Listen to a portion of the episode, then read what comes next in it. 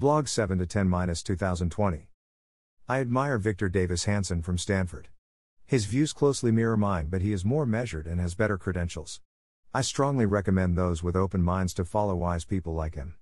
I also think Dennis Prager, Tucker Carlson, Thomas Sowell, Larry Elder, Candace Owens, and Jason Riley are objective and right on.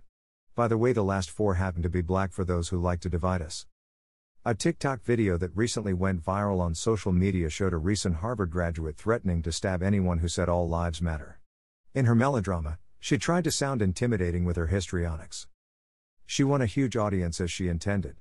But her video also came to the attention of the company that was going to give her an internship later this summer, Deloitte, which decided it didn't want to add an intern who threatened to kill strangers who said something she didn't like. This wouldn't have been much of a story. But then the narcissistic Harvard alum posted a very different video, one that showed her weeping in a near fetal position. Harvard grad blames Trump supporters after stab video costs her Deloitte job. She fought back tears while complaining about how unfair the world had been to her. Her initial TikTok post had earned cruel pushback from the social media jungle she had courted. Deloitte, she sobbed, was mean and hurtful. And she wanted the world to share her pain. The Harvard grad instantly became an unwitting poster girl for the current protest movement and the violence that has accompanied it. What turns off millions of Americans about the statue toppling, the looting, the threats, and the screaming in the faces of police is the schizophrenic behavior of so many of the would be revolutionaries. On one hand, those toppling statues are canceling their own careers on the internet pose as vicious Maoists, the hardcore shock troops of the revolution. Their brand is vile profanity, taunts to police, firebombs, and spray paint. In homage to Italy's black shirts of the past, they wear black hoodies, don makeshift helmets, and strap on ad hoc protective padding, part lacrosse attire, part cinematic road warrior costume. The televised stereotype of the Antifa activist is a physically unimpressive but violent talking revolutionary. He seems to strut in laid back, blue city Minneapolis but wisely avoids the suburbs and small towns of the nation's red states.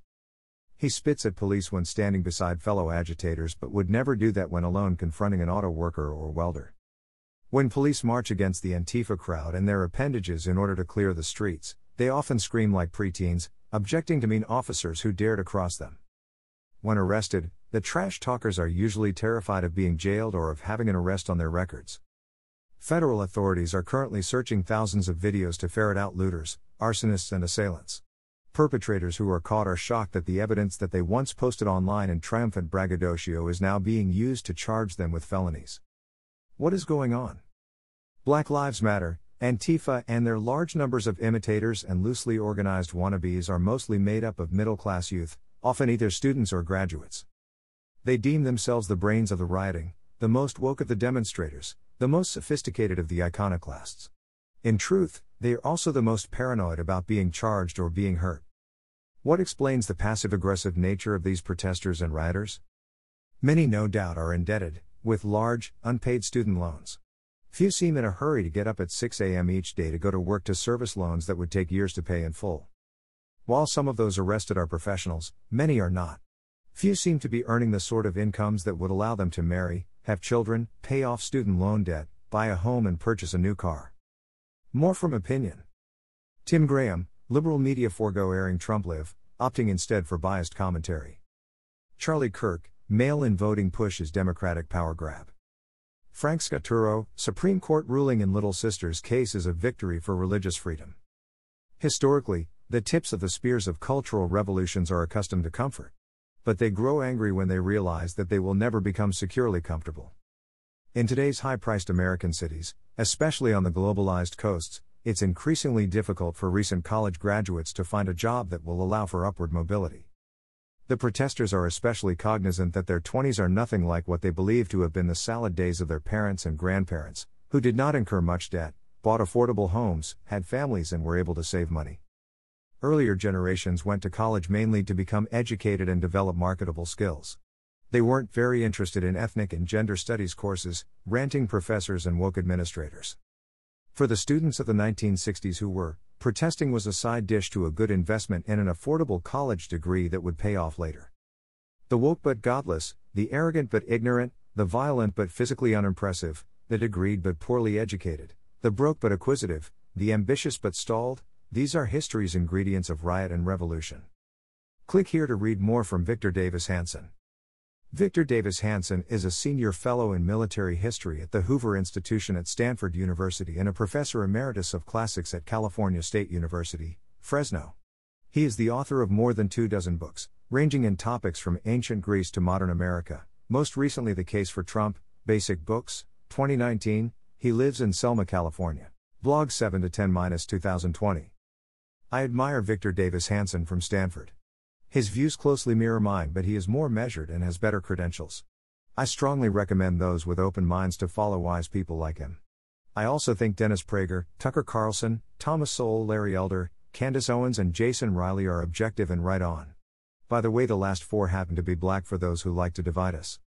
A TikTok video that recently went viral on social media showed a recent Harvard graduate threatening to stab anyone who said all lives matter. In her melodrama, she tried to sound intimidating with her histrionics. She won a huge audience as she intended.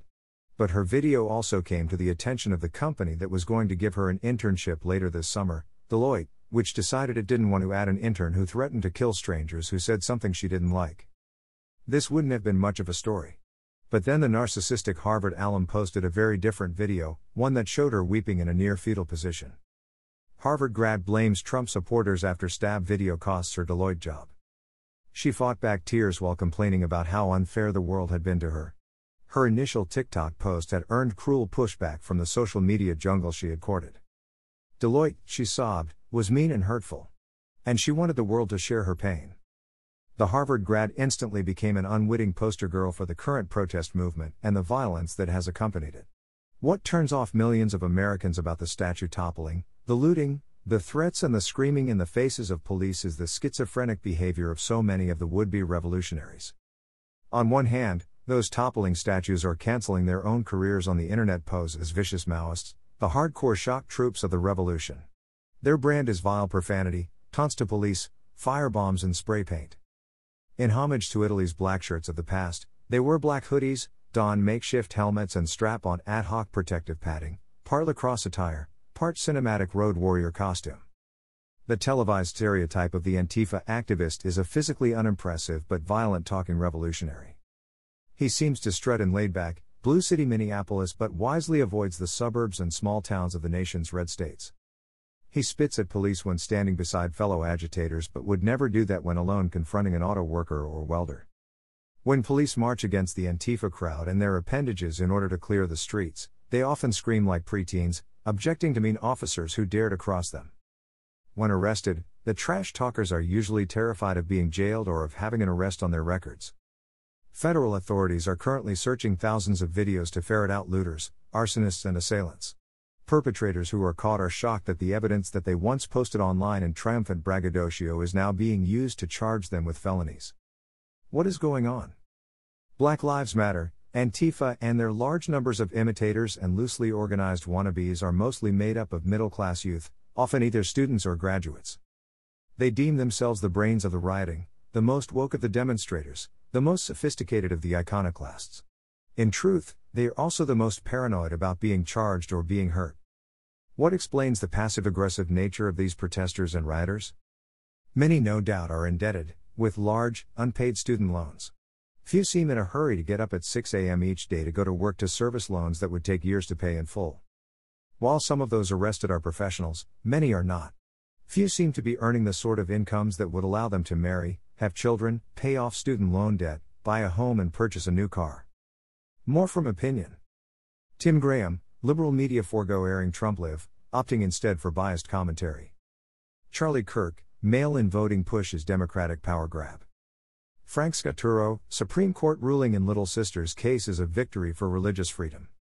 Historically, the tips of the spears of cultural revolutions are accustomed to comfort. But they grow angry when they realize that they will never become securely comfortable.